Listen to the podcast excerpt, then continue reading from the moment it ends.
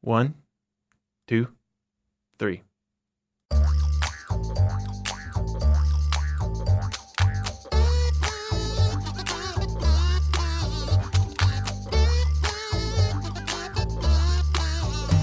Welcome to Three Song Stories, home of the song story, which we define as stories connected to memories that are resurfaced when hearing a song that is attached to a particular time and place. Thanks for listening. I'm Mike Canary. Our guest today is Dr. Clay Motley. Clay is Dean of the Honors College at Florida Gulf Coast University. He's been here for five and a half years. Originally from Richmond, Kentucky, Clay has degrees in English from the University of South Carolina, Eastern Kentucky University, and the University of Kentucky. His primary area of research is the culture of the American South, particularly its music, literature, and religion. He's currently writing a book on the music history of Clarksdale, Mississippi. He has a wife named Christy and a daughter named Camilla, who will be starting high school next year. His hobbies are cooking and playing guitar.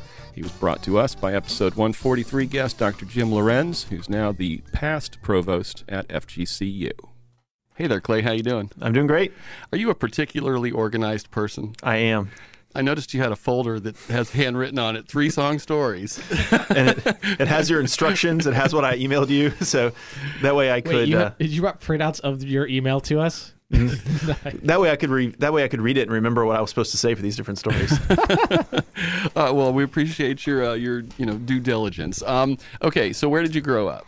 uh, Richmond, Kentucky. Okay, where is that? It is about 30 minutes south of Lexington, Kentucky. So where the University of Kentucky is, Uh huh. Uh, Richmond's about 30 minutes south of there. So, what was the musical background of your childhood there?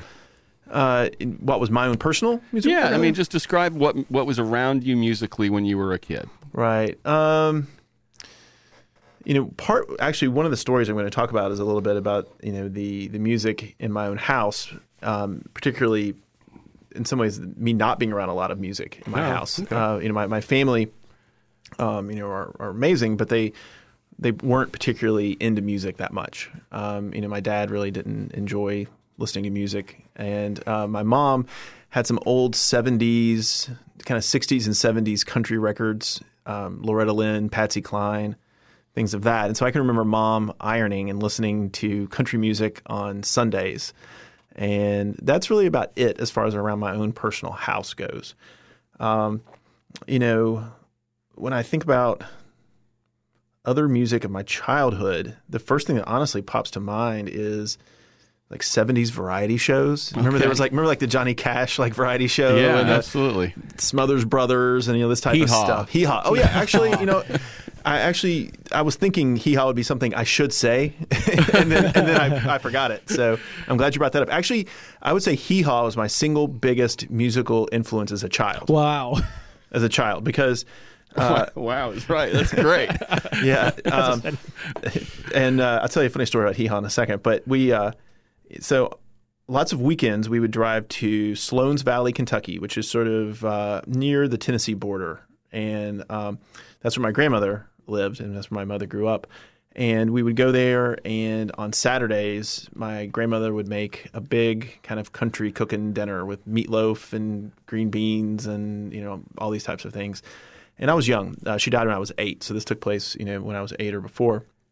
But on Saturday evenings after the big dinner, we would all go in and sit in the living room and watch Hee Haw and eat ice cream. And so that was like this sort of thing I remember with like Buck Owens and uh, you know all the different Hee Haw people and the jokes, and I just associate it with like meatloaf, green beans, Saturday night at grandma's. Good you know, times in Southern Kentucky. exactly. and um, so really that was where I had a lot of I'd say consistent musical um, influence and um, you know I, I used to think I really didn't like country music all that much. You know now I, I like traditional country music like a lot of hee haw.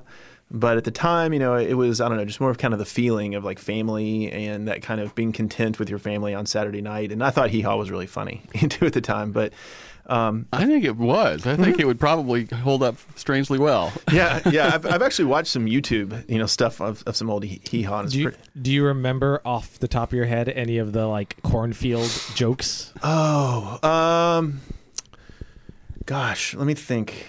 We can try to find. That's what I'm doing. Yeah, there was uh, the one I remember the most was that guy that always wore like the dirty, um, almost like long johns, and his wife would always like threaten to hit him with a frying pan, you know, like, and uh, but yeah, I don't I don't remember any any specific of the jokes really well, but I do remember sometimes they would like get they would they would make each other laugh so much that sometimes the jokes wouldn't even come out and the, the camera would just show them and then they would just start cracking Oh, up. they'd break. Yeah, yeah, they would just start giggling and laughing and that became like part of the joke, you know.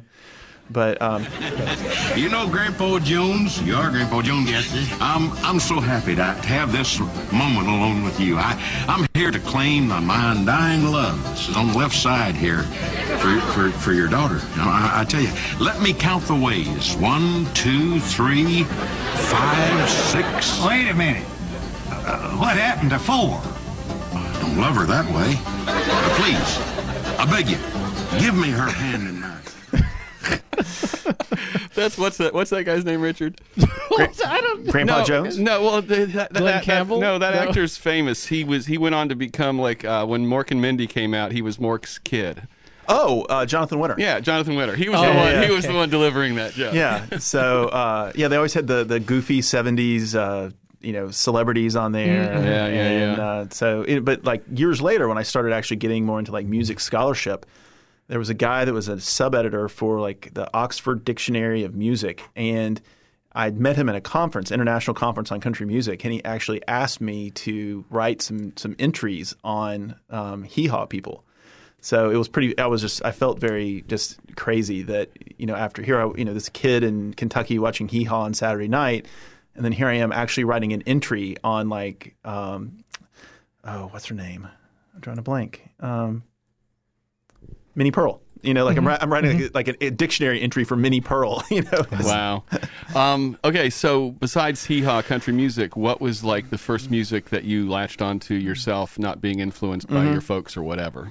uh, Michael Jackson. Oh, okay. Yeah, the uh, you know I'm I am now 47, so when um, my kind of middle school years really hit with like MTV exploding. Yeah, yeah. So my first um, kind of musical gift was I think I was fifth grade, 85, and my parents bought me a Walkman.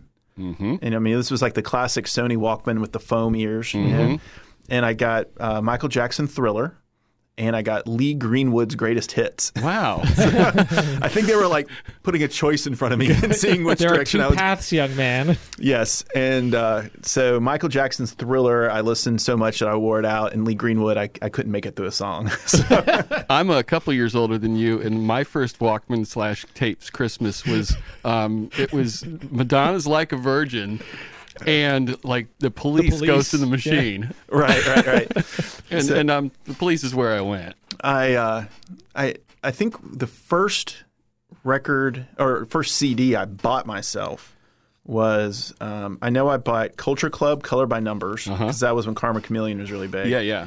And I bought um, Prince Purple Rain. I remember buying. I remember asking my mom if I could buy that at Walmart when they had the you know the tapes when they had those big long plastic um, sleeves that they were in Yeah, to keep like the people from stealing them. anti-theft thing. Can't put it down your pants. Yeah, I can remember like taking that and like kind of nervously asking my mom if I could, um, you know, get this tape, and that and that was Purple Rain. What, what did what did your parents, uh, not having much music in the house, like Mm-hmm. what did they think about? I mean, you went to MJ and Prince, Right, right, like, right. like uh, pop icons. Did you try to play it for them? Did you ever listen with them? I listened around them. You know, like I would play. I think Michael Jackson. I would play in the car, maybe.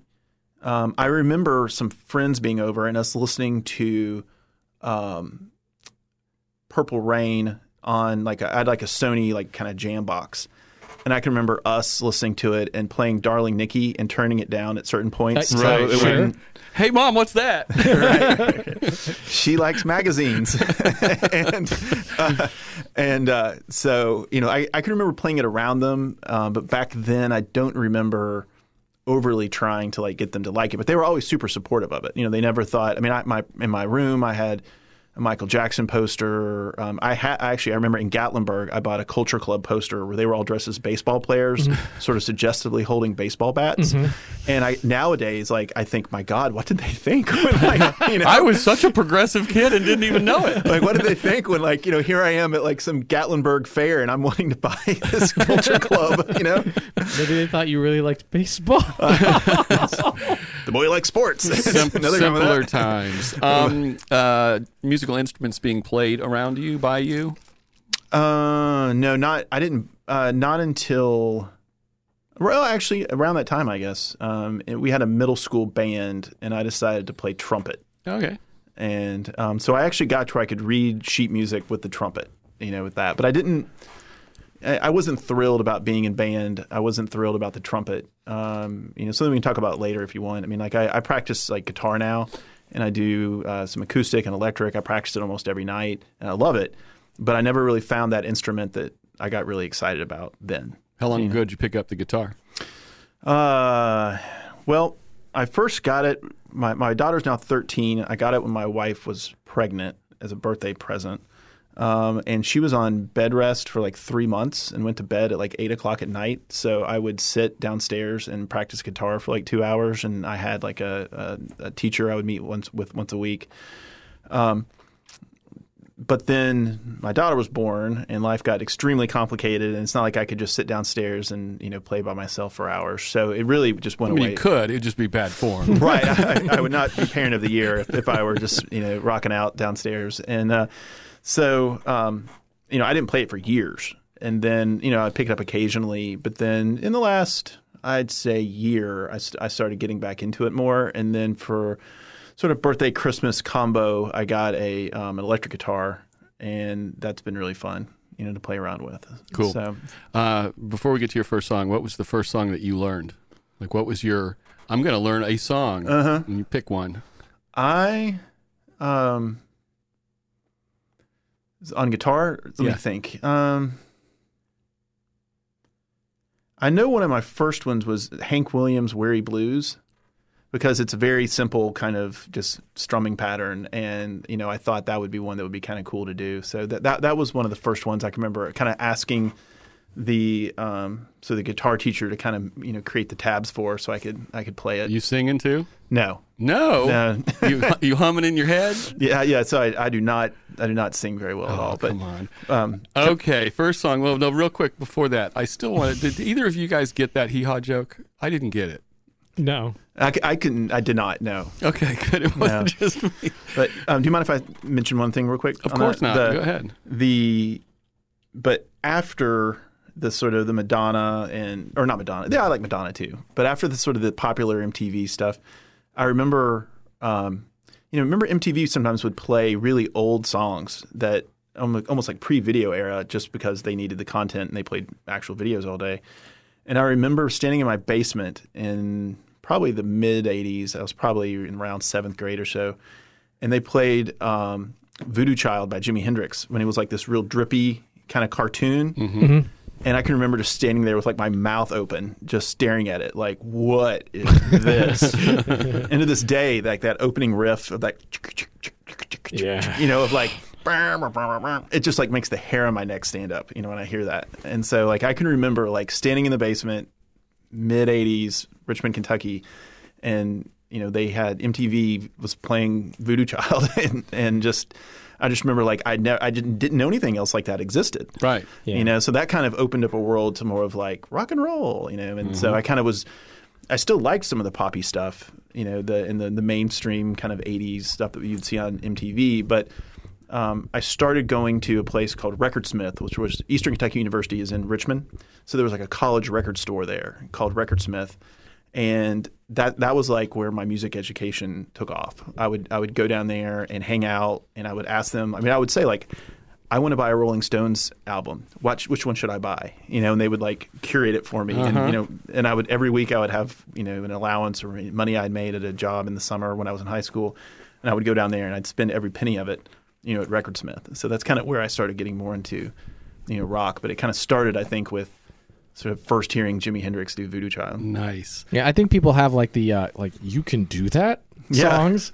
Just Yeah. for, for me, I talked about this before on the show, but for me that was um, Kashmir. By, Ooh, yeah. Like just just the beginning, just a dun dun dun Mm-hmm. dun dun dun, and I was like, I don't know, I was have been like ten or something like that, and I I didn't know what's what that sound was, but I, couldn't believe what I was hearing. I've often said that the best rock and roll songs to me sound like this sound like something slightly bad is happening during it. you know, just this kind of this sort of sordidness or, or something unsavory is, is, is it's a it's a soundtrack to, and uh, you know certainly I think Kashmir and um, you know the Voodoo Child by Hendrix would be one of those. One of the big ones for me was you remember fish heads, fish Yeah, yeah, heads, yeah, yeah. roly poly fish heads. That's like 80s MTV right Yep. there. Anyway, first song. What is it? Do you want to tell a story? Um, yeah, yeah. I'll, I'll, I'll, I think lead up to the to the song on this one. Cool. So, um, touching on what we talked about earlier was, uh, you know, so I didn't when I grew up. Most of the music in my house was either, um, you know, again maybe mom listening to some old country records or hee haw, and um, what I really thought was that when you grew up, you were going to grow out of liking music because I really didn't know any adults Right. that, that music was very important to them. You know, I, I knew some people that maybe were like musicians that like played in church or uh, you know something like that, but I, I didn't. I just kind of always assumed that you know everything when you're a kid.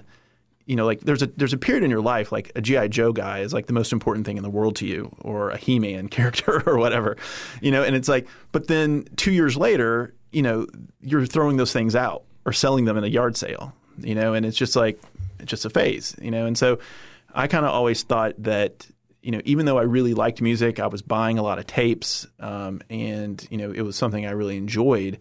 I assumed I would get to the point that it would just be just like the He-Man or the GI Joes. Right, it would just be you know You'll the- outgrow it. I'll outgrow it, and you know because it just didn't seem like I, there was no real adults that I was around that music seemed very important to them. So I just was almost like dreading the day that I started not caring about the mu- about my music. And so um, uh, a friend of mine that I grew up with uh, from you know nursery school on through graduating high school, his uh, father was a art professor at Eastern Kentucky University, and um, so um, you know I would go over to their house and hang out, and and I got to know him well, and um, you know I remember we were probably like early high school, and he, he had a record player in his in his living room, and he gave me a, a, a record of um, the band's greatest hits, and he was like, "You need to listen to this." And so like we put it on and sit there and listen to it, and like my friend wasn't very he didn't really care too much about music. He wasn't into it too much. And then when I was I think a senior in high school. Uh, my high school was actually connected to Eastern Kentucky University, and you could take um, college classes while a high school student. And so I took drawing, and it was a three-hour class with my friend's father. It was drawing one, and so it was like we were in there for like three. It was me and a bunch of college students, so I got to learn a lot listening to Yeah. things they were saying. But my, my the, the professor would say, you know, go, somebody go down to my office and pick some music for us to listen to. And so we would go down there, and he had all these tapes, and there was like Hot Rocks by the Rolling Stones. There was, uh, you know, Simon and Garfunkel. Um, really anything that was just sort of like FM rock kind of stuff. And I remember thinking, he's he's a grown up, and he he likes he still likes music. Like he has his own music here in his office, and you know we'd put it on, and people would. Uh, you know, the, the college students would argue about you know certain songs and, and this and that, and so um, you know, it was it was fascinating to me to kind of get this window that like it, I, it was the first time that I realized I wasn't going to grow out of music if I didn't want to. That it was something that could always kind of stick with me, and it was and so uh, his name's Don Dewey, and he he's uh, uh, was a now a retired professor at Eastern Kentucky University, but it was kind of watching him still really care about music, you know, as a working adult, that made me realize that that was something that I could also continue to kind of get into. Did you feel kind of relieved? You know Yeah. what I mean? Yeah. Yeah, absolutely. Like, whew. yeah, absolutely. And it was it was funny just being around all the students because since it was a three hour drawing class, you know, it, just hearing them talk about music, argue about music, comment on songs. I remember we were- they were playing "Under My Thumb" by the Rolling Stones, and some of the art students were talking about how that song was sexist, and some other people would, you know, defend it. And you know, it was just it was fascinating, just because I was, you know, kind of a sheltered high schooler, and here were these not just college students but college art majors, right? you know, kind of talking about their lives and, and music, and uh, so it was it was a really great kind of um, musical education. And you picked this one just because it's representative of that time, or is there a particular? Two things. One is it's one of my favorite uh, songs by the band. So I thought, you know, the band I always remember because that was the album that that uh, Don Dewey gave to me and said you need to listen to this. So you know, I really liked the band right off the bat. And also, uh, this song is is the first song I played for my wife. So we and I'll talk about her later in another song. But we were. Uh, you know, when I was talking about some of the music I like, this was the song I picked as like this is sort of you know song number one to understand the kind of stuff I like. You know, and so this that's one of the reasons I picked it as well. All right, uh, let's uh, listen to it together then. It's "When I Paint My Masterpiece" by the band from the 1971 album Cahoots. Cahoots. Cahoots. Cahoots. Uh, close enough. Was it your parents' kind of reticence to have like a lot of music on that? Like, what what put in your head that you would grow out of music? Really, I think it was just my parents and their friends. You know, really the adults you're around the most. None of them really, or very few of them, to, seemed like music was an important part of their lives. You know, I, I don't remember them like at parties or the, you know like the you know music playing or um, them having conversations that involved music or purchasing music. You know, we had one good family friend uh, that uh, could play banjo, and you know, I thought that was cool. But other than that, like it just never was a really a part of any sort of social context, you know. So it just sort of seemed it was just sort of missing in the adult world as far as what my view of the adult world was. Yeah, because uh, something I thought about when you were talking about the the art class was it wasn't just that that you got to hear music. It was you talked about they were talking about mm-hmm. music, like Yeah. about bands, songs, interpretations. Yeah, yeah. It was it was important to them. It was something that um, they had thought about. It was something that had relevance to them. You know, where they would even argue about politics. You know, with the with the music and the and the songs. And um, I, I hadn't been around people that that did that. You know, um, you know now you know with me nowadays. You know, if you if you were to walk into my office, if you were to walk into my home, if you were to sit, sit, get in the car with me, that would be something that would that would come out very very quickly.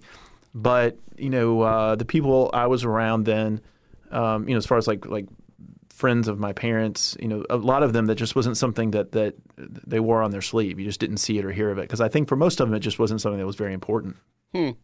You know, I've never heard that version before. Oh, really? I've heard the Dylan version a million yeah, times. yeah. And, you know, he wrote it. Yeah, I know, yeah. yeah, yeah, but it's it's uh, it's really good and interesting and different. I mean, I don't know, I don't know what I expected, but I just I've honestly never heard that version before. As strange as that sounds. The the lead singer, or, or the at least the person who was singing that one, Levon Helm. I remember someone said, um, if Mount Rushmore were one of, the, if the faces of Mount Rushmore were to open up their mouths and start singing, it would sound like Levon Helm. oh, and so the the band kind of has that great sort of Americana roots music kind of sound, which I really like. they still on your rotation today? Absolutely, absolutely. No, I, I listen to the band still quite a bit. I've actually got. I don't know if you all have seen these. Uh, Elliott Landy was a photographer. He took pictures of the band in 1968 in uh, outside of Woodstock.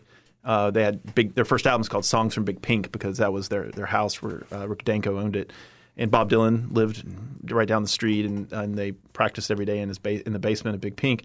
And uh, this photographer took these really cool black and white photos. Yeah. yeah, where they're like out by a lake and they're standing in the woods, and they've got the beards and the hats and yeah, yeah, yeah. So it, it looks like you know it's it's a some kind of uh, tintype from you know 1870 or something, and uh, but you know really it's uh, 1968. And so I've got one of those where they're all kind of standing very kind of erect, side by side, shoulder to shoulder, with their beards and their hats. the mountains behind them. Yep, exactly. Yeah, I'm looking right at it. You know, it's funny there because you know the majority of them are here in like in black and white, black and white, like grayscale. Mm-hmm. But there's prints that you can get in sepia, and that looks. That's like, really neat. Uh, it looks like Western, like an old West yeah, picture. Yeah, So I- wow. So, I've got that framed in my living room. So Um, when you were a kid, like middle school, early high school, what did you think you were going to be when you grew up, or what did you hope to be?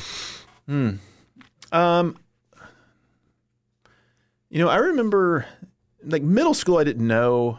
Um, you know, I saw a show with doctors, so I thought maybe I'll be a doctor. They get a lot of money, right? You know, this kind of stuff. And uh, I didn't have a real strong sense of what I wanted to do.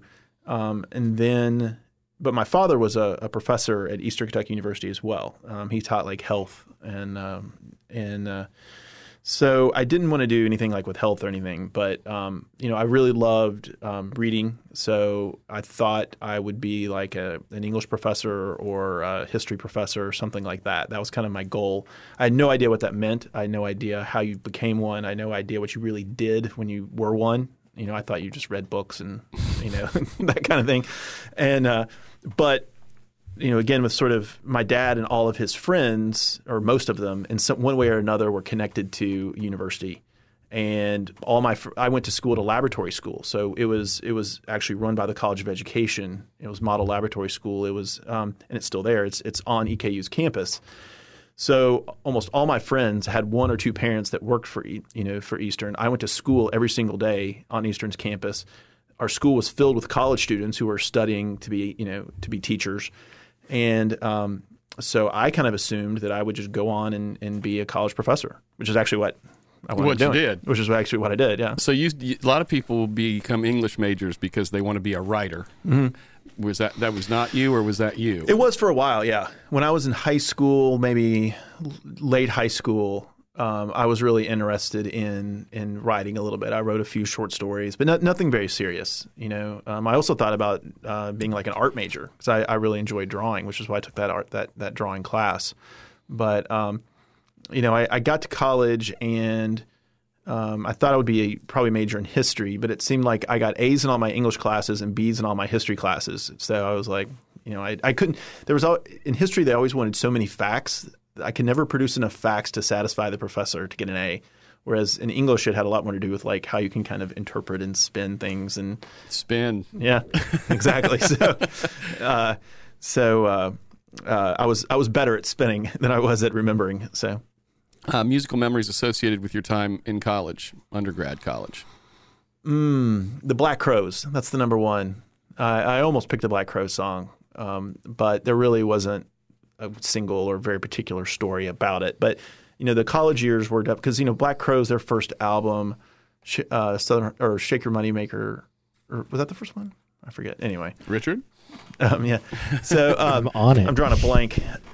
But uh, uh, yeah, Shake Your Money Maker. Shake Your Money Maker, yeah. Yeah, 1990. 1990, and then uh, their second one was 1992, and then so you know I, I was a really big Black Crowes fan because I, I liked that kind of you know Stones-ish, you know Rolling Stones kind of kind of uh, Allman Brothers, you know, it's kind of the Stones and the Allman Brothers had a baby, you know, kind of sound, and um, so me and a lot of my friends um, really liked the, the the Black Crowes. That that was kind of the band, and we went around and like we went to Chicago and Nashville and Louisville and, and drove and, and to see them live. So you know during the college years and a few years thereafter you know, I probably wound up seeing him like 10, 12 times, wow. you know, something like that. So and, uh, that would have been that's probably pretty close to to the apex of their mm-hmm. of their career too. Like you guys were seeing them at the top. Yeah, and, and they, they were sliding down the career scale. You know, the, the longer it went, you know, tickets were getting cheaper. right, but I mean, they were great live. You know, they were such a good live live act, and they were they were always just so like kind of straightforward rock and roll, and that was something that we really liked. So the so the college years um, you know, I listen to a lot of different stuff. You know, I've always, I think, had pretty eclectic taste. But you know that that's the band that jumps to mind immediately when you think about like what where was my music listening during those years was definitely the Black Crowes. Would you have a peak concert experience outside of the Black Crowes? Outside of the Black Crowes, a peak concert experience. Gosh. Hmm. Let me think. One that would really stand out. Um, I mean, you know, my, my first concert was I was actually I think in eighth grade, and I went to see I saw John Cougar Mellencamp in eighth grade in Lexington, and I went with a friend and a couple of her older cousins, and they picked me up and we drove to Lexington, and it was like this was kind of the height of his fame. This was when he was doing like. Uh, Little Pink Houses and When the Walls Come Tumbling Down and Cherry Bomb and you know those types of songs and um, I mean, this was like Rupp Arena was sold out. I mean, we're talking you know twenty something thousand people probably, and and that was like my first actual rock and roll concert. So to see like a really popular contemporary person in a sold out like you know big, you know Enormo Dome was you know pretty revelatory. You know, hmm. so that, that that stands out as just like. You you know, I bought like a John Mellencamp T-shirt and like conspicuously wore it like every three days to school to tell everyone that you know I had you know been to a rock show. Do you still have it? No, sadly, I don't know what happened. That'd be it. a good one to end up in a gr- mom's attic or something. yeah, yeah. yeah. That, that, I, I still remember it, but like what it looked like. But that, that that's really one of the things that stands out, which like really just that that going to like a first like really like rock concert was pretty amazing. How do you listen to music these days? Hmm. Uh, I would say, I mean, not enough, not as much as I probably should, but um, honestly, the if you're say by time, it would be playing it quietly on Apple Music on my desktop while I'm working, you know, In your in your office. in my office, and then I do a lot of um, uh, on the w- on the weekends. I do a lot of cooking. Like that's one of my hobbies is to cook, and so um, I enjoy when I'm kind of in the the chopping up stuff phase to turn on some music. Like I've got a couple like Apple Home Pods, and uh, so I like you know those have made really good sound. So um, I like you know picking something, playing that, and uh, you know listening while I'm, while I'm you know kind of preparing a meal over the weekend. That's that's where I kind of do more and more of my recreational listening. do you have a record player? No, No. no, my wife had a record player that she kept, moved from apartment to apartment, had all these amazing, like she had, uh, I don't know, know the name of the album, but it's the Prince one, like from the 70s, where he's like riding a Pegasus or something. He's got this like flowing hair. I can see it. Yeah. And and she had all these amazing albums. And just before we moved here uh, from Kentucky, uh, she sold them because we were trying to get rid of a lot of stuff before we moved. And it was like it was really just before vinyl started becoming cool again. Oh, it- that's the self-titled album. Okay. Yeah. And uh, you know, it was like, come on, when are we ever? You know, we've had this for you know ten years. We've never listened to it once. You know, like like why are we going to pay to move it to Florida? And so, and then you know, next thing you know, you know that like that. It's like this really. I don't even know the name of it, but she does. It's this really sought after vintage, you know, record player that she had, and you know all these records that you know she had from you know that era that you know they're just gone. They're gone. Should have had that hipster money. I just um, I just got my first record player this week. I got just a little suitcase portable record player from Best Buy. It's nothing fancy. And I have three records so far, and it's really nice because it connects to your Bluetooth devices. Oh, So I have a really nice Bluetooth speaker that can fill my whole living area. So I can put on a record, and it comes out of the Bluetooth speaker instead of just a little speaker. Can you notice any difference with it being vinyl? You can hear the you know you can hear the Hiss or something? yeah, you can hear the, the imperfections. Mm-hmm.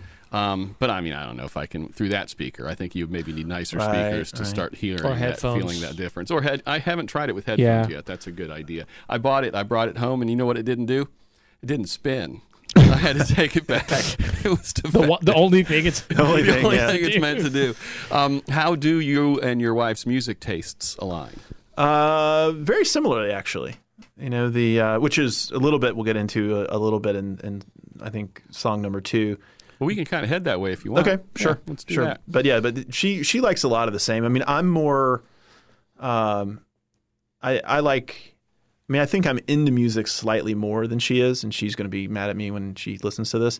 Um, you know, because I think, and plus also, I've turned it into part of my professional life. I mean, my what I do. I mean, I'm I'm a full time administrator, so I don't really get to do a lot of you know scholarly work. But what I what scholarship I do do is on American music, you know, popular American music, so blues and rock and roll, and so I've turned that into a research agenda. So, um, you know, so I spend more time reading it and about it and listening to it and that kind of thing. But she really likes it a lot, which is why she had the cool records, right, and the record player. And um, certainly, you know, where our early conversations were, you know, they were all about music, you know, and so um, she really likes it a lot, and, and we like mostly the same stuff. You know, there, there's a little bit of actually the first argument we got into was about Steely Dan because I said it sounded like um, roller rink music. Well, I mean, you could skate Yeah. to it. It- it- to me, definitely roller rink music. yeah. So, see, honey, I, they agree with me. So, um, you know, the I said it sounded like this was when she still had an apartment. We had just met, and I remember she liked Steely Dan a lot, and I ca- and I, I just got this image of these sort of. You know, dudes with these long butt cuts and sort of uh, you know disco balls, and they're they're skating around the roller rink with their you know? guitars. Yeah, and uh, so I called it roller rink music, and she was really offended. So, but I, I can't appreciate Steely Dan. I don't really put them on purposely that much. But when I do listen to it, I'm kind of like, yeah, there's some good songs in that. But but it was funny. Our first like actual we got mad at each other was over Steely Dan. So I appreciate that she takes her music very seriously. Um, do your kids? You said you have a daughter, two daughters. I have one daughter. One She's daughter. 13. Uh, what about her musical taste? She's old enough now where she's kind of bringing stuff to you. I bet. Oh gosh, she, and this is a good thing, I think. Um, she really likes show tunes oh wow. because she does a lot of theater. Yeah. So she loves musicals. So she listens to um, like So you had like four years of Hamilton. yeah. You like- she likes Hamilton. She she actually was in a production this summer of um, Hairspray. So it's like you know, Good Morning Baltimore and all these kind My of daughter stuff. was in that in eighth grade. Yeah. so um, when she goes to like take a bath, she will bring you know like her phone in there and she'll play. Um, I'll hear Phantom of the Opera, and you know this type of stuff. You know, so uh, it's kind of cool because I, I don't have to listen to whatever you know Right. sort of teenage pop music is Right. and I don't really want to listen to that. But she, I'll also play stuff for her, and she she recognizes it. Like I'll ask, like you know, you know, do you know who, do you recognize who this is? And and um, so she'll she can recognize like Chuck Berry. You know, she um, uh, she knows the Grateful Dead when she hears it, and um, you know, so so I've tried to like pl- uh, basically my theory is if you plant the seeds deep enough. They'll survive through now until Yeah. maybe mid twenties, and then, then they can sprout back up again. And, and Would she recognize the roller rink music? She would not know Steely Dan. No, I don't think she's ever heard Steely Dan. So your wife's kind of gone like she's asleep on that job. She hasn't Right. been planting seeds. She needs to plant her own seeds on that. You know, it's like Uh, okay, well, let's do song number two. okay, yeah. I think it would be better for this one to um, let's just play it, and then I can maybe talk a little bit about it afterwards, if that's okay. Okay, uh, come on in my kitchen. Robert Johnson recorded 1936. Ah, this country be raining outdoors. You know, Robert Johnson's box set came out, I believe, in like 1990, and so I was in high school, and uh, you know, I did that. That's really the first person who really I started really getting into the blues, which has become an important part of of my life, really. And um, you know, it just sounded, you know, to, if you think about a, uh, you know, kind of a 1990 high schooler from you know Kentucky, kind of semi-rural Kentucky, uh, who's you know really thought of uh, you know maybe the most soulful music they could think of was Michael Jackson. You know, it's it's kind of like this is something from a different planet. You know, Yeah, that, yeah. You know that I, I really hadn't even listened to that much acoustic music before. You know, and it just something about it. I just remember I bought it at Record Smith, that record store I was telling you about, and um, you know I remember really liking it. And I would I bought um, John Lee Hooker, and I bought Muddy Waters and Howling Wolf, people like that, other um, acoustic folks, um, you know, blues. And you know, there was you know, I remember being a high schooler, and I would drive around, and I had a, a, a brown hatchback Datsun with a tape player in it, and I can remember driving around, you know, listening to John Lee Hooker, you know, and it's just, you know, there weren't that many. You know, I'm not trying to brag. I'm just a statement of fact. It's like there weren't that many, you know, like high schoolers in Richmond, Kentucky, driving around listening to like Muddy Waters and Howling Wolf and Right. stuff. And I just, I just really started really liking that sound of the blues, you know, and, and even the songs like, even though I, even when I didn't know what the blues really was, the songs like in the Rolling Stones I like the best. Uh, like uh, Midnight Rambler, Love in Vain, which is a Robert Johnson song. I didn't know that at the time. You know, but when the when Love in, when uh, like Midnight Rambler near the end, when they start getting like really, really, really bluesy, particularly in some of their live versions, I can remember loving that part, but I had no idea why. I didn't know really that was the blues. So, um, you know, I, I heard a thing that you know, the blues is often a music that people get into chronologically backwards. You know, they, they learn about you know Led Zeppelin or they learn about the Rolling Stones, and then they think about who you know they learn about who those folks inter, you know uh, who were their influences, then they who were those people's influences. So you kind of are traveling into the music backwards chronologically. Um, so that's one I think that was important, and, I, and actually I have a, a picture of Robert Johnson in my office. So it's it's the one with him with the guitar, and he's got the cigarette, and um, so he's just to me really my my favorite you know blues person I think just because of the the, the tone of his voice you know and singing style, And um, that's kind of why I wanted to do the song first, just because it's just kind of so arresting to hear that with no context, you know. And that's I think one of his one of his uh, most beautiful. And it's the only one where you can hear his voice, where he's not where he's talking. Um, you know, uh, there is no recording of his voice other Yeah. than that little snippet right there, where he says, "Can't you hear the wind howl?" Um, the other one is, uh, in a roundabout way, I met my wife because of Robert Johnson. Um, she knew enough. She didn't. She didn't know the blues super well. She didn't know Robert Johnson super well, but she knew Robert Johnson well enough to know who he was. And um, I was. I went to graduate school at the University of South Carolina, Go Cox, and um, I w- had an apartment there. And uh, South Carolina was playing University of Kentucky, where we both went to undergrad. My wife and I. We didn't know each other, but we were both English majors at the same time at UK, but we we had never met each other and uh, but we had a friend in common. And uh, so a bunch of my friends were coming down to Columbia, South Carolina from Kentucky to watch the UK South Carolina football game. And uh, this mutual friend, I told her, I was like, Yeah, I got a bunch of my friends coming down. You know, why don't you come your friends coming down? We'll all have a big weekend. So she brought a bunch of her friends, one of whom was my wife, Christy, uh, down there. And um, my apartment at the time, this was the CD era. So I had about five or 600 CDs, all alphabetized. You know, on- Because you're organized. because I'm organized. well, with that many, I had, Yeah, to, I had to know yeah. how to find them. If one got misplaced, you know, who knows how I could find it? So uh, they were all, uh, you know, uh, this this wall of CDs, and then I had, uh, you know, kind of framed pictures of different. Uh, people, you know, Robert Johnson. I had a picture of the Black Crowes. I even had, I think, a Frank Sinatra picture. I had Bruce Springsteen. Just all these kind of different folks around. And um, so she saw that there was Robert Johnson, and she didn't say anything at the time. And um, I was really excited for my friends to come over. I wasn't particularly concerned one way or the other about these other people that came. And so she sort of saw me and she liked all my music. She liked Bruce Springsteen and you know all this kind of stuff that she saw, and I was completely ignoring her. And um, so uh, later in the evening, we were out in Columbia, South Carolina, and some of my friends were talking in a booth, and one of them uh, throws out, you know, who's the greatest bluesman of all time? And my future wife, Christy, says, Robert Johnson.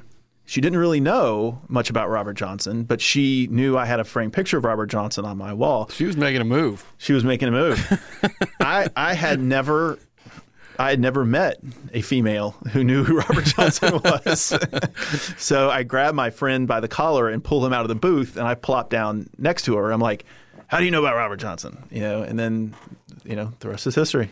Wow. That's a great song story. Yeah. So we, uh, so she kind of used Robert Johnson as bait, and uh, and it was effective. Yeah, it only took one cast. right, exactly.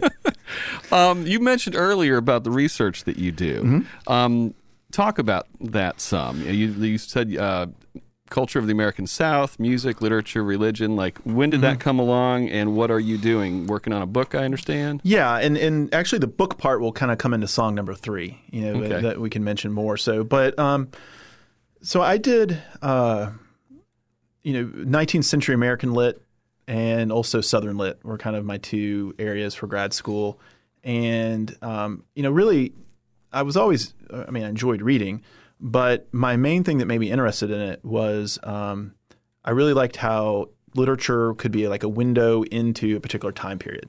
So, you know, by reading, you know, the short stories of Stephen Crane or something, you know, you can learn more about the 1890s America. And maybe it's part of me being like a failed history major was, you know, I liked the history side of literature more than I liked the literature itself, you know. Um, I didn't really care to sit around and like, you know, um, pick out the similes in a in a poem so much as I was interested in how like Walt Whitman's romanticism was reflective of you know 18th century or 19th century America or something.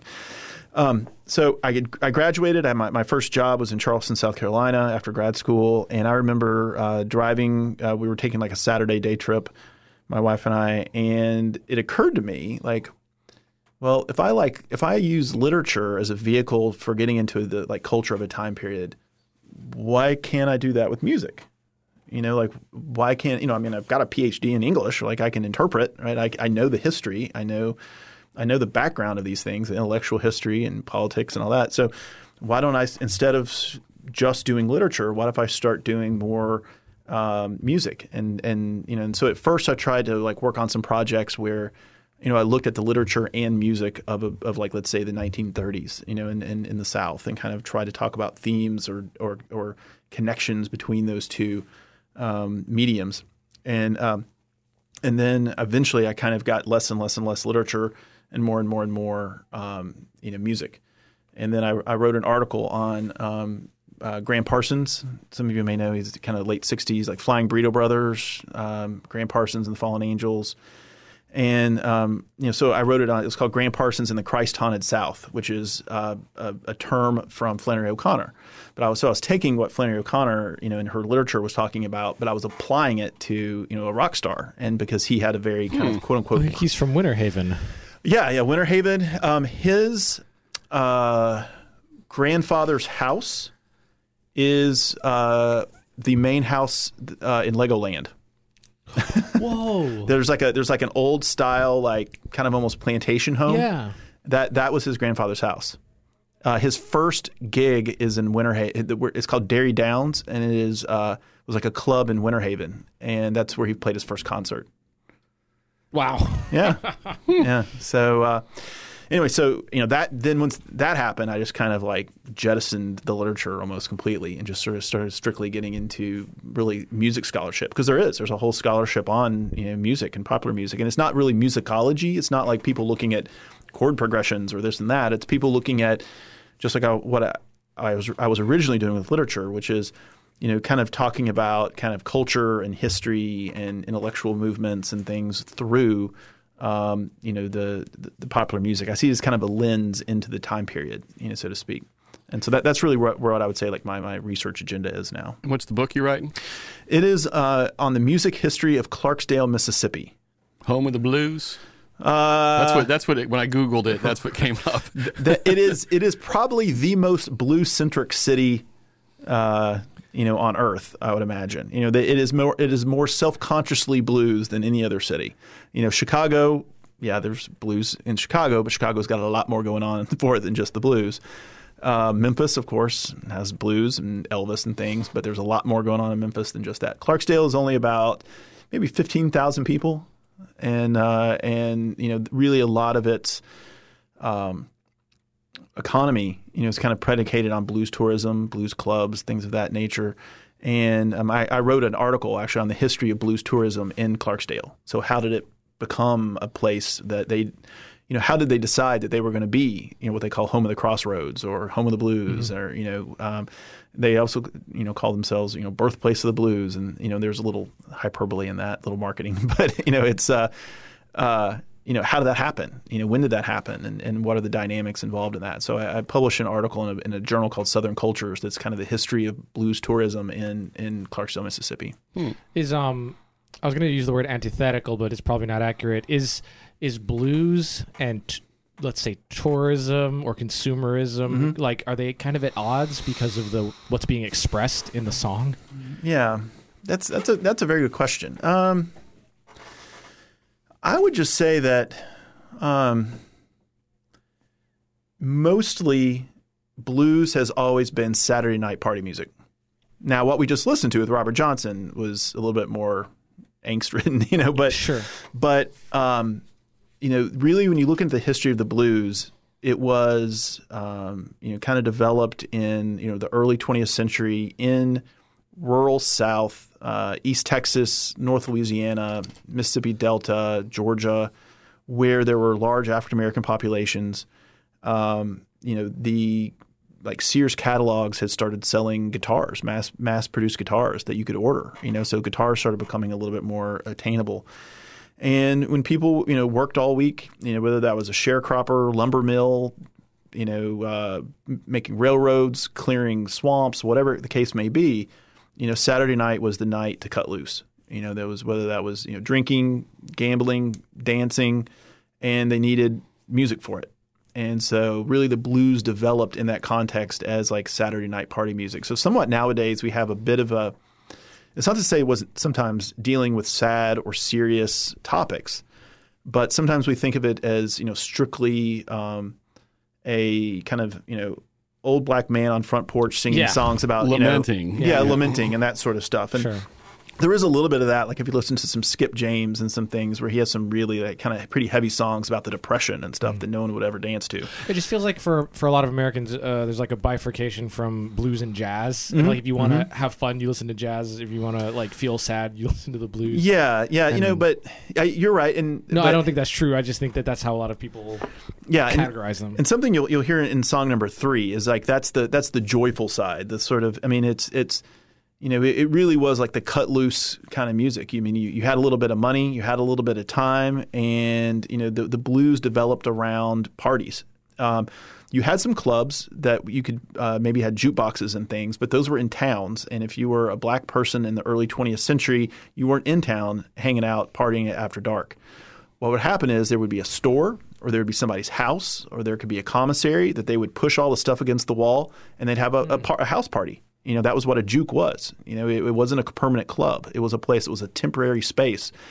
And people would go out there and they would, um, you know, sometimes they call it ballin' or cherry ballin' or juking, and they would juke till the sun came up, you know, and there had to be somebody out there to supply the music for it. so like a juke joint would Yep. be a place. Mm-hmm. Yeah.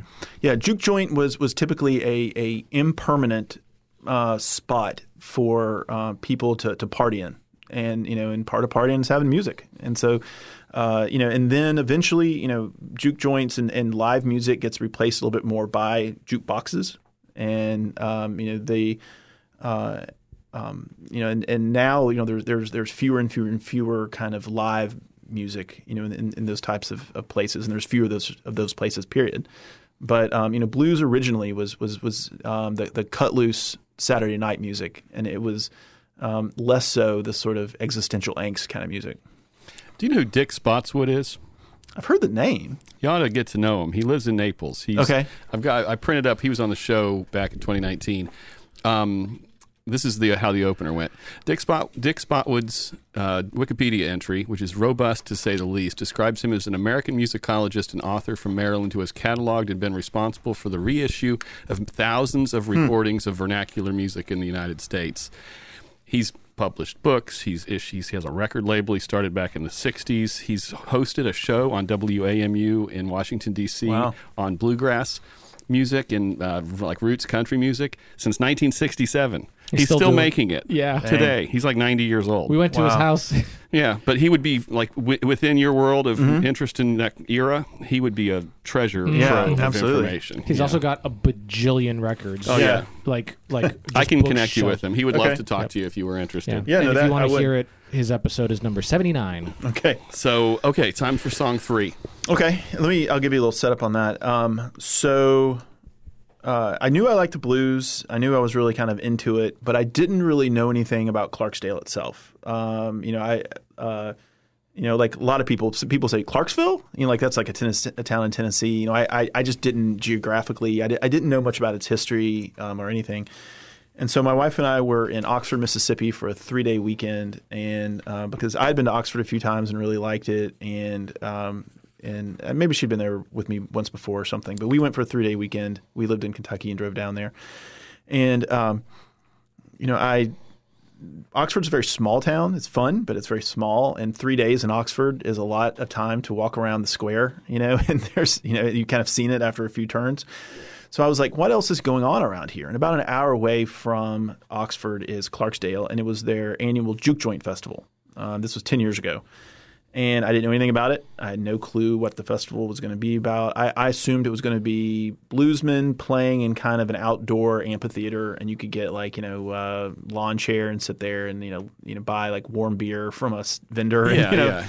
And I had no idea though. But and um, so we drove over, and you know it was pretty crowded going into town. There was a lot of people around, a lot of people walking. We had a park, you know, f- several blocks from downtown, and I noticed you know a eclectic group of people walking in, and I noticed people were drinking beer, walking down the street, you know, and like what is all this? And I we turned the corner, like kind of one of the main streets called Delta Avenue, and you know really at every street corner they had live music, and it was all outside, and it was all um, you know just uh, there. You just basically wandered around and listened to music. And they, the reason they purposely created it this way was they wanted um, tourists and people from Clarksdale to interact together, and they wanted people that lived in Clarksdale to see that they had something that people from all over the world wanted to get. You know, so if you had to pay a lot of money to go to it, if you had to go, you know, get a ticket and go through a fence and sit there at that amphitheater, no one from town would go do it. Right. But if you had it as a big festival, it was fun. It was outdoors. You had beer, and you had, and they, they also get like crazy stuff like monkeys, uh, monkeys riding dogs, herding sheep is one of the the, the living stunt- monkeys riding living dogs, Yes. herding living sheep. Yes, monkeys are in are in saddles, riding dogs, and they are herding sheep. Yep, it's pretty amazing. There's a guy who looks like kind of Garth Brooks, who's like kind of the conductor of it all, and he says like, and he goes, "This is a funny side story." He goes, "He goes, people ask me all." He has like this little microphone, you know, that's like in, you know, it comes down like this, and he's like, "People ask me all the time, how do you make them monkeys ride dogs?" And he goes, he goes, "I don't make them ride." They want to ride. and everyone starts hooting and hollering. So, so that's what some people from Clarksdale are wanting to come in and see. But they're also seeing people from Japan and Australia and DC. So, and- can you explain r- briefly because you, you kind of like flew right past it because I know Yeah, yeah, for yeah. you it's like it's it's right out in front, but um, why Clarksdale? Can you explain the crossroads? yeah, yeah, yeah, yeah, yeah. Um, Clarksdale is uh, it's about an hour south of Memphis, Uh-huh. and it's at about fifteen thousand people. It is um, the hometown of uh, John Lee Hooker. Was born just outside of Clarksdale. Uh, some of you all know W.C. Handy. He is the the composer that first wrote down what blues music sounded like on um, on like musical notation, sheet music. And he wrote a lot of things like St. Louis blues and Memphis blues, things of that. that. He was around like 1903. He was living in Clarksdale when he heard the blues music for the first time. He was at a train station and he heard uh, like a field hand playing a guitar by himself. W.C. Handy was African American, but he was classically trained. He was a, a band conductor in town. That's what he, why he was living in Clarksdale was to play like a, a John Philip Sousa marching band kind of music. And he's like, "What is this stuff?" Just C major everything. Like he would, he Yeah, play yeah. everything. Yeah. Ba, ba, ba. Yep, yep. And um, so he uh, he heard it, and he started seeing how popular it was amongst some of the folks that lived in the area, and that's what kind of convinced him to um, start writing blues music, you know, and, and turn it. He saw it as something that was really lucrative, you know, kind of thing. So he was from there. Uh, Muddy Waters is from Clarksdale and lived there until he was up in his twenties. Uh, Ike Turner is from Clarksdale. The first rock and or not the first, one of the very first rock and roll songs, Rocket 88, 1951. That was uh, written by um, Ike Turner and played by um, uh, all of uh, all the band members were from Clarksdale. They recorded it at Sun Records, you know, three years before Elvis. And uh, Bessie Smith, who's a really famous blues queen, she died um, in uh, the same. She died in the same building where about 15 years later Ike Turner was going to write that song. Wow. So, anyway, it's just it's just it seems like you can tell the entire story of popular American music in the 20th century by looking at this like microcosm of you know sort of field hollers to oh yeah actually the first written description of what blues music sounds like took place in Clarksdale And and US sixty one and forty nine. Yep, yep, sixty-one. And there's also uh, well, and Clarksdale now claims that, that they are that that intersection is the intersection where Robert Johnson Right. sold his soul to the devil, which uh, It's part of his mythos. Like, yeah, part of, and and they they didn't start claiming that until like only about maybe 20 years ago. you know, uh, that that They hired a consultant. right. well, actually, funny. There was a documentary on Levon Helm from the band, you know, and uh, he's from near there. He's from just outside of um, Helena, Arkansas, which is across the the um, Mississippi River from um, Clarksdale. Also home to Conway Twitty, and um, yeah, This is an information-rich episode. Yes. Thank you. and um, so Levon, they were doing a documentary on Levon sometime in like the early 90s, and he was driving through Clarksdale, and he says in this documentary, there's the crossroads where Robert Johnson sold his soul to the devil, and they don't even you know recognize that. Isn't that a shame? There was a couple lawyers in town watching that, and they were like, "Hmm, home of the crossroads." Huh? So, and then, so there's actually a, a guy, Adam Gussow. He is a professor at University of Mississippi. He wrote a book about the devil in the blues that just came out a couple years ago. We actually had him speak at FGCU um, a few years ago, uh, and he has an entire chapter on how Clarksdale kind of came to claim themselves as the home of the crossroads. So um, that's that's another part of the, part of the tourism, right? That people come for. So, um, but I was uh, So you're walking past the guy with the monkey on the dog chasing him. yes, yes, yes, exactly. We're drinking. well, I decided I'm going to go back to my car and get the beer out of the trunk and put it in my backpack. And I'm 'Cause I like- can. Because I can. Because apparently there are no public container laws in Clarksdale. Apparently, and um, you know, so we just spent this amazing afternoon, you know, walking around, hearing great music, meeting people that live there. Um, in the evening, all the all the venues go in, or all the musicians go inside. There's there's you know different clubs and and and kind of joints. Uh, some that are only open really during juke joint. They're kind of older ones that are never open regular during the year, but they use them as live music venues. And that's when you have to buy like a, a arm bracelet to kind of get in, but it gets you admission to any of them. So you can just kind of hop around all over town. Um, it's all walkable and uh, to some amazing music. So I remember turning the corner on Delta Avenue and looking down and seeing you know the whole kind of sweep of the festival, and it just felt felt like the whole world went kind of sideways and back. And it was just sort of like, whoa, like what is this? Like what is happening?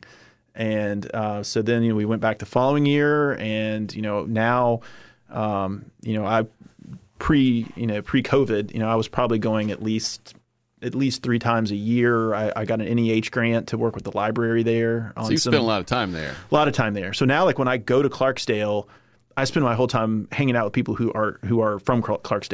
You know what I mean? Like I go to their houses to eat. You know, I, I go out with them. You know, like like I, I really don't. I'm not around the tourist side as much anymore as I am h- hanging out with the people who live there. And um, so it's really become like you know almost like a home away from home. You know, just from um, I, I honestly like when we evacuated for Irma. You know, if it wasn't, I, I almost drove to Clarksdale because I thought, you know, you know, that would be, you know, I would know everybody. We could get, I knew who we could stay with. You know, we could, you know, be comfortable and also have a lot of fun. You know, and then we, but it was like a 14 hour drive from here, so we didn't, we didn't want to go quite that far. But like that's like how much, you know, we've kind of gotten connected with Clarksdale. Was it was almost where we left, you know, when we were leaving a hurricane. So.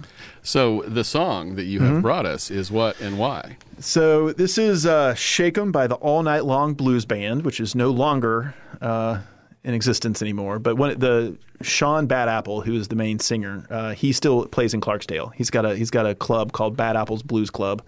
Uh, that is, um, That's a great name. yeah, and it's it is it is as janky as a, as you would ever hope a blues club to be. I mean, it is just, you know, it, it is not commercialized. Let's put it that way. There is no polish. There is no polish whatsoever. As a matter of fact, the last time I was there, sh- when you wanted a beer, Sean would stop playing guitar and go get you a beer out of a refrigerator and hand it to you. and I, and we joked that the, the beer it was Bud Light cans and it smelled like burnt tires. like that was that was that's Bad Apples Blues Club. So, um, and one of the the singer or one of the, the harmonica player, his name was Big Boy, and uh, he actually died and uh, had like a heart attack and, and is no longer you know alive. So you know the All Night Long Blues Band is gone, but they would always play the Juke Joint Festival. And um, you know we would go see them at night. You know we, they would play during the day, and then they'd play somewhere else at night. And um, they really we were talking earlier about that kind of exuberance and Saturday night kind of music. Um, the All Night Long Blues Band really, I think, captures that kind of sense of just sort of like, um, like I- I'll give you one quick example. When I was in college, I was studying in the library in a carol, and someone had scrawled on the carol, and I, I won't say the full word, said "F art." You know, let's dance. you know, and so I kind of like that's kind of in some ways this sort of like feeling of like throwing off everything and just boogieing. You know, and like the All Night Long Blues Band does that very well.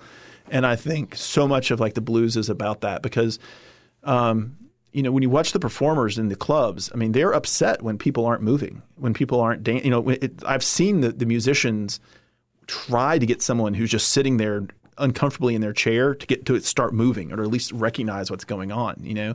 Um, and you know it really feeds off that, and they feel like they're not doing what they're supposed to do. It's it's not the kind of situation where, and I kind of blame Dylan for this, even though I love Dylan, where you buy a ticket and you sit there and, and you watch a, a popular act like the, you know like they're in a museum or something. Mm-hmm. You know this is like it's built to you know to party, you know, and like they want people up and moving. And I've seen people grab tambourines and get behind the bands and start playing it.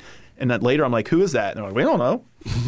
like they, they play three songs with you. I don't know who she is, you know. And um, So that that kind of just exuberance and just kind of raw, just sort of boogie is something that you get a lot of in Clarksdale, and I think the All Night Long Blues Band does that maybe better than anybody else. Why'd you pick this particular song? Just because it's, I think it's the most outstanding version of that. This is this is a cover song. This isn't. Um, I think maybe Mississippi Fred McDowell maybe did it originally, or maybe the first to record it. I, I honestly forget off the top of my head. But um, this is this is a traditional song. This is played by a lot of blues acts. Um, it's not just them, but they do it in. And this is one of the best versions and the most kind of vibrant versions that I'm aware of. When you're uh, when you would hear him play it, would you get up and dance? Um, yeah, yeah, it was really kind of impossible Okay. not to. Okay. Yeah.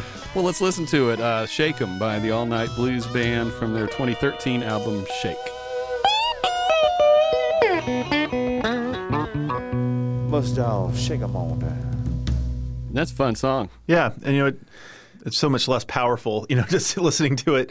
You know, when you're when you're there, and whether it's in the street or whether that is uh, in a club, and it's being played live for you, you know, right in front of you, and people are just shaking them on down, you know, right there, and uh, um, you know, that's just it's just like that's such like the the neutered version. You know, it's just the really the the really the full powerful is you got you just got to be there and see it. Yeah, we had something similar happen. Somebody had brought in one of their songs was um it was like Latin and it was like dance music. Mm-hmm.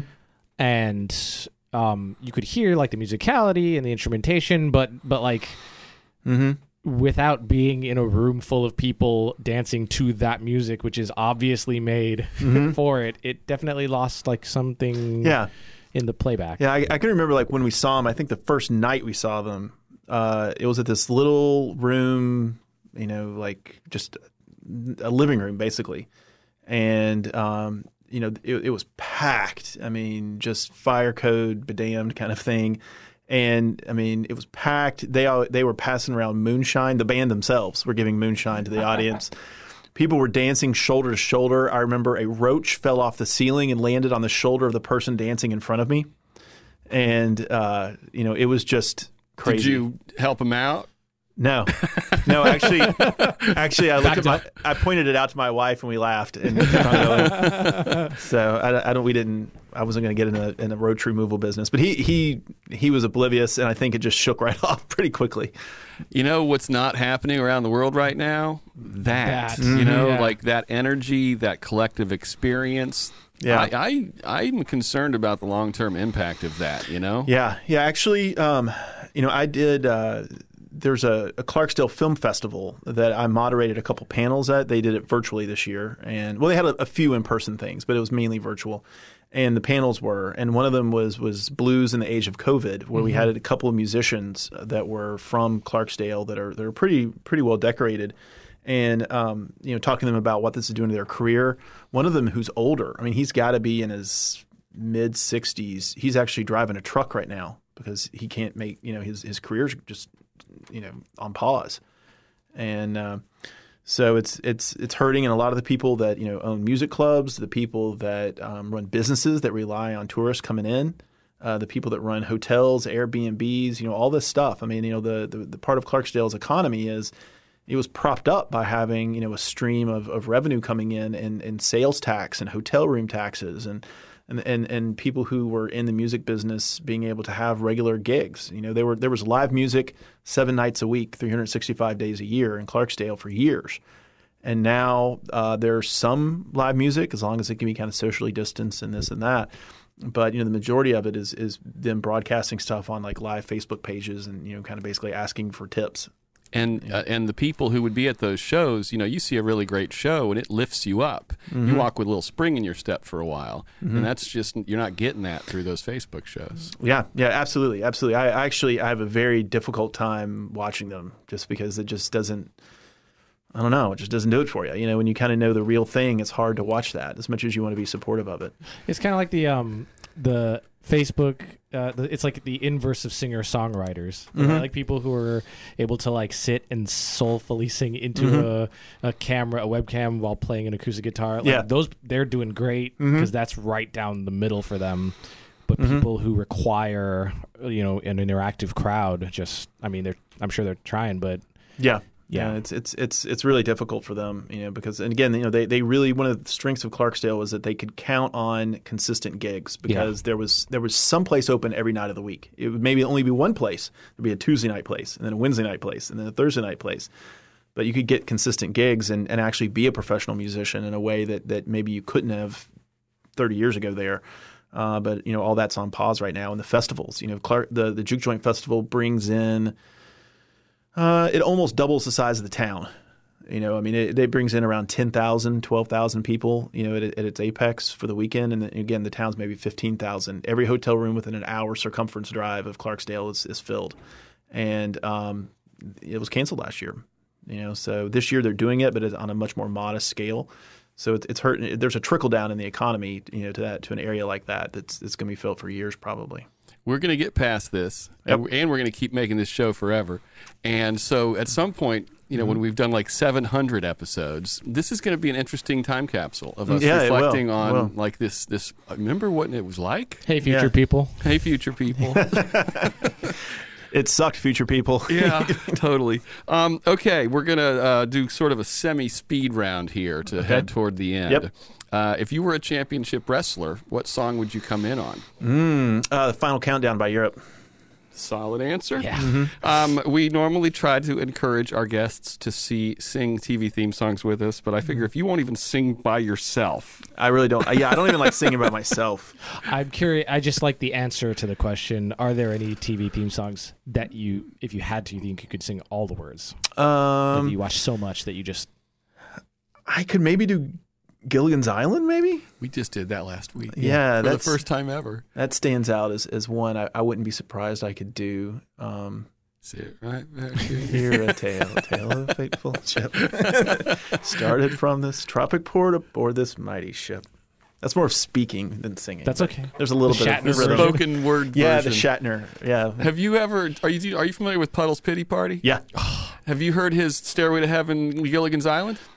Yes. Yes. yes. That's really good. We'll use it as the parting tune for this episode. yeah, I think that's the a good best one. is he does uh, uh, Dancing Queen really Mhm. slow, where he live and he like starts dance slow dancing with a man in the audience while he's singing it. It's really good. He uh, was one of the last shows that we saw before COVID. Me and uh, Richard and, me. a group of people Yeah. uh, saw him at Sidney and Berne Davis Arts Center in downtown Fort Myers. Very, very small venue. I would love to do that. Um, the um, the director of the art center's wife knows Puddle's sister.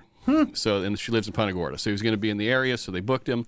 Maybe 150 people. Richard, probably. That's about right. Yeah. and Wow. he, he came in um, and walked around and spent a moment with every member of the audience. He Yeah. shook your hand, he fist bumped He you, he aisle. hugged women, he went down every aisle and Yeah. spent like an eye contact moment. It was unbelievable. he also he also one of the big I don't know if it was the finale, but like one of the big moments towards the end of the show was he worked his way through the crowd, and mm-hmm. you know everybody's oh, got their cell phones out, Right, right, videoing it.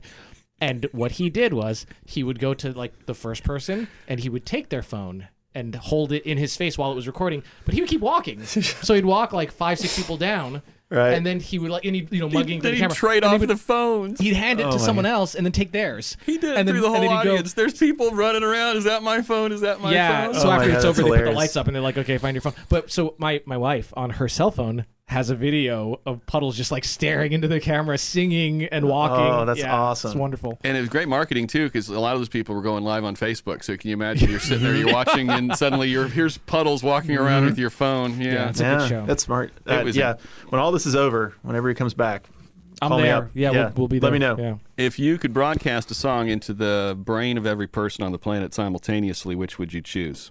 uh, I would do. Uh, let me think here. Scarlet Begonias by the Grateful Dead. Good answer. That would make everyone a lot happier. You're good at the speed round. Um, if you could learn any instrument instantly, which would it be? Not guitar. Not guitar. Okay. He Um, already knows guitar. That's what I'm saying. any instrument um, instantly, Yeah. which would it be? Violin would be pretty good.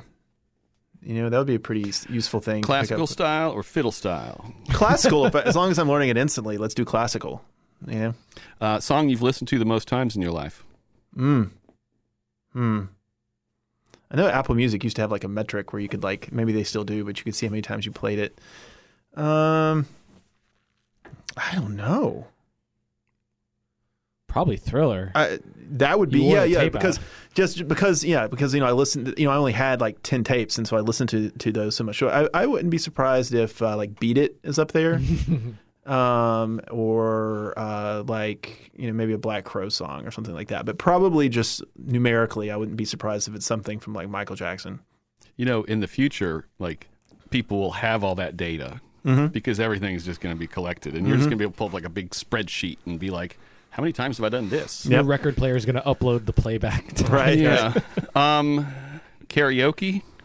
Have I done it Would you do it? Are you willing? I have done it okay. I have done it. It was at, after a wedding. Uh, a friend of mine and I we uh, sang "Islands in the Stream" to each other Cool. because Which part were you? Uh, I don't remember, but we, we did a thing where um, where you got to pick the song for the person that came like before you. Or Oh, something. that's cool. That's a great idea. And so a friend of ours said, um, you know, uh, he picked Islands in the Stream for us, and me and one of my best friends, we were going to do it.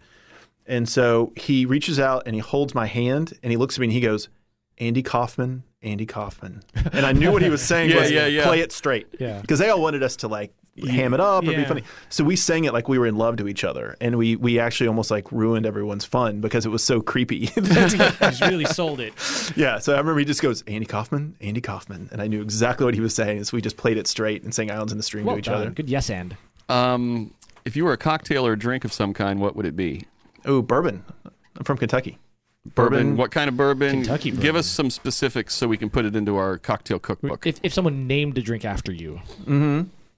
Uh, gosh, I don't know. I don't do a lot of mixed drinks. Really. That's fine. Um, I mean, I like bourbon with like I, I've even got these sort of like rocks that are like the size of like dice that you keep Yep. in the freezer. yeah, You know, whiskey stones. Yeah, yeah, yeah, yeah, exactly. So I, I, I really like the taste of bourbon, and I don't really like it adulterated with a lot of stuff. Particular kind. Uh, well, my favorite is uh, Four Roses. Um, this Four Roses small batch is probably my favorite. There's there's there's Yellow Label and Single Barrel and some other like little special varieties. But you know, it's one of those things like growing up in Kentucky. People nowadays it's become so big and it's almost fetishized. You know, like Yeah. all these bourbons. You know, I love it, but it's like I don't get into like buying a seventy-five dollar bottle of bourbon. You know, like a seventeen bottle dollar bottle of, of Four Roses Yellow Label at Publix is fine with me. You know, it's like, you know, it's it's tasty, but it's not something that I want to like collect. You know, in that kind of stuff. It, I don't turn it into this big totem kind of deal. Um, so it's it's you know, and there's only like, you know. 10 established distilleries in Kentucky. All that bourbon, eh, they're buying it off of distilleries and putting it in new labels. You know that it's not even like their own distil- their own distilleries. Right? I want to take all the things you just said about your uh, whiskey stone Kentucky bourbon cocktail and name it. all that stuff you just said about uh, being from Kentucky. what would it be called? It'd be, Yeah. it'd be a, it'd be a, a, a cold stone clay. The Cold, Cold Stone, Stone Clay. I recently had some of that Four Roses small batch Mm-hmm. for the first time. Yeah, it's pretty good. Yeah, I'm, I'm not. I have no problem with Jack Daniels. yeah. Well, the Tennessee thing, I would have That's a hard time. Tennessee. Oh, That's sorry. I whiskey. meant to say Jim Beam. Sorry. Sorry. Yeah, uh, Jim Beam. Then that's that's not. You know, we we had that in college a lot. Yeah, but I feel still like I'm in college. but we are in a way, right? Where do we go every day? I'm a Bulleit man. Yeah, yeah, yeah. I like Bulleit too. Yeah. I, I think Bulleit's really good. Uh, most overplayed song of all time. Most overplayed song of all time. Gosh, that's tough. Um, oh, uh, I think "All Along the Watchtower" has to be one of them. "Brown Eyed Girl." Which be wait, one. wait, go back all along the Watchtower. Which one? Oh, uh, Or just merge them all together. well, no, there's two that matter. Oh, well, Um, the Dave Matthews is pretty good too. Dave. Dave. uh, the. I guess the Hendrix one, it gets played less. I guess, right? Probably. Yeah. But but just I I, why, I always say why does anyone ever need to cover that song again? You know, I think Brown Eyed Girl is up there as well. Um, we were in New Orleans one time, and the guy in the bar started playing. Um, these girls tipped him to play Brown Eyed Girl, and a friend of mine threw a twenty dollar bill on stage and yelled "Stop!" And he was like, he goes, just, he, he was outbid, Right. or she was outbid. Right. Um, uh, what album would you choose if you could only listen to that one ever again? "Oh gosh." Um, one album I would choose if I could listen to, if it was the only one I could listen to. Um, It would probably be a um, some kind of live Grateful Dead tape, only because you know if you're if you can only listen to one thing ever, that can stretch on for a good three hours worth yeah, of music. like two two side two ninety two minute ninety minute sides. yeah, and there's there's enough ins and outs to sort of keep you you know sonically interested for quite a while. So it would probably be something like that if that was like my one my one thing I had to grab before I jumped on the spaceship to fly away, you know, from Earth or something. Um, what would your fourteen year old self think of who you are here today? Um, I think would be would be pretty cool with it. Would be surprised at my beard, but Yeah. other than that, I think would be all right. Well, all right. Um, time to recommend three people. Okay, and are these people that are uh, living in Fort Myers? Nope, they can be anywhere. Okay, You 'cause have that- to you have to have access to them. Yeah. you got to be able to, I can you get know, give give Yeah. say, say here's a show that I did, and I want you to be. Yeah, on. no, the, that that would be easy because I, I listened to the Jim Lorenz one, you know, from just a little while ago, and I, I noticed that he he recommended people that weren't just in Fort Myers, which I was I was surprised by. So um, yeah, so I've, I've got um, uh, so I've got three, and the first one is in Fort Myers. So uh, Billy Gunnels, he is the I know that name. yeah, he's the director of undergraduate scholarship, and he is a biology professor here. Um, so he's also a guy I've done uh, some study abroad in Peru with. He is a, has got a lot of, of different and interesting music tastes, and um, you know, I, I, he listens to world music, he listens to punk, he listens to a little bit of everything, and he's just a very interesting person with a lot of unique takes on things. So I think his background and his story and the way the songs he picks, I think would be would be very interesting. Cool. So Billy Gunnels, and he's local. Um, also, uh, speaking of Four Roses, uh, Brent Elliott. Uh, he is one of my best friends from college, and he is the master distiller of Four Roses. Ah. So um, he, um, It's really good. so uh, he he was a, a really good friend of mine in in, in college, and you know, did not in, start out in life expecting to be a master distiller of a of a distillery, but uh, he was actually a chemistry major, and his first job was making glue. But uh, one thing led to another, and now he is uh, getting his picture taken, standing in barns, squinting into the distance, holding holding bourbon up at his eye level. No, we, let's we'll get him on. Let's do it. Yeah. So, uh, but he he actually, you know, he was one of my, you know, when we were talking about driving driving around to listen to the Black Crowes. I mean, he was one of the people that was, you know, right there with us. So he's he's got a lot of uh, a lot of interest in music as well. Cool. And so, so Brent Elliott, I could get you in touch with him, and then um, Roger Stolle. He is uh, he runs Cathead Delta Blues and Folk Art, uh, which is a record shop in Clarksdale, Mississippi. I was hoping there was somebody in Clarksdale. Yep. Uh, Roger was a ad executive in St. Louis, quit his job to open a record store in Clarksdale, and he is the co-founder of the Juke Joint Festival. Uh, he started it, I think, they're close to 18 years ago, something like that. 17 years ago, he started it. Uh, you know, and he's really been uh, one of the top couple people that's really been involved with with getting, uh, you know, tourism, you know, getting Clarksdale on the map for tourists. You know, with creating these festivals at different times during the year. He's the one that helped promote, uh, you know, and schedule acts to get it, you know, 365 days a year, seven days a week, you know, this kind of stuff. So. Um, he, you know, of course, listens to blues professionally, you know, all day long in the store. But he also likes, um, you know, like Sun Ra and freeform jazz kind of stuff. And he's always driving, you know, or, or back in the pre-COVID days, he would, you know, go to New York to see these like, you know, just out there jazz folks that I would try to listen to, and it sounded like weird space music and, and strings that I couldn't identify being being plucked in atonal ways, you know. So he, he likes everything from like rot gut you know, very traditional blues to some pretty avant-garde music, and he's really dedicated, you know, the the last twenty years of his life to um, helping Clarksdale through, you know, its music, which I think he would have a pretty fascinating story.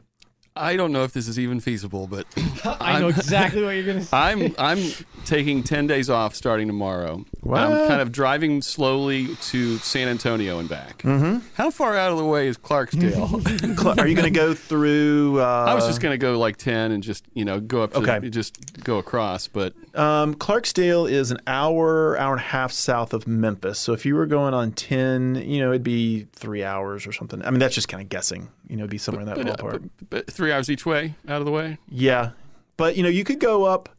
you could go up and then hit Memphis and then start heading back down. Yeah, I was gonna say just Well, do it. we'll talk after the show. Let's try to make this happen. Yeah, yeah, I, yeah. I'd, I'd like to try to because I'm going to bring. Uh, I was just packing up with Richard. I'm bringing an entire rig with me in case I have to record an episode of this Okay. podcast while I'm on the road. Nice. And if I can, if you can coordinate, and he's not Yeah. against the idea on such short notice, maybe I can just swing through Clarksdale and do an episode. He, I think he'd be game for it. But I, I'll, um, you know, I, I can email you both and kind of get that going. But I can call Roger and, and talk Okay, to him okay. and uh, kind of kind of bounce 'Cause it off start of him. thinking of his songs. Yeah, soon. exactly. um, okay, Richard, give him the final question. Sure. All right. Um, Clay, of the three songs that you brought us today uh, to listen to, you have to choose between them for these following categories. Okay. One of the songs you're going to guarantee that future generations will always have available. It'll never kind of fall into obscurity. Okay. Uh, one of the songs um, is the only song that you ever get to listen to ever for the rest of your life. Okay. And the third, uh, you erase from having been written. Okay. And the ramifications that, that would occur from that as well. Okay.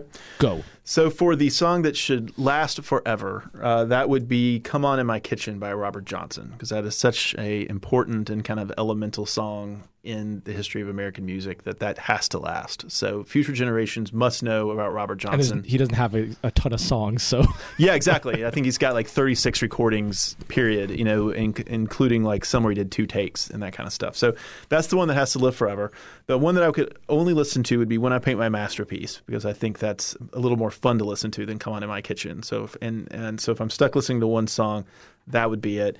And then "Shake 'Em On Down" we could we could probably delete uh, just because um, there's a lot of songs like it. And like I said, the really the fun of that is I just wanted to express a little bit of the fun of listening to you know live blues in Clarksdale or wherever you might listen to live blues. And um, you know, there's plenty of other songs like it that you can boogie to. It is not it is not dependent on that. And I think he would just be killing the cover, right, Richard? Would that be how we work the rules? Because it's a yeah, cover. techni- uh, oh, Yeah, yeah, I thought- It's I the first thought time about we've, that. it's the first time we've come up with this I question. We like to guess have an that's answer to everything. Fair. Okay.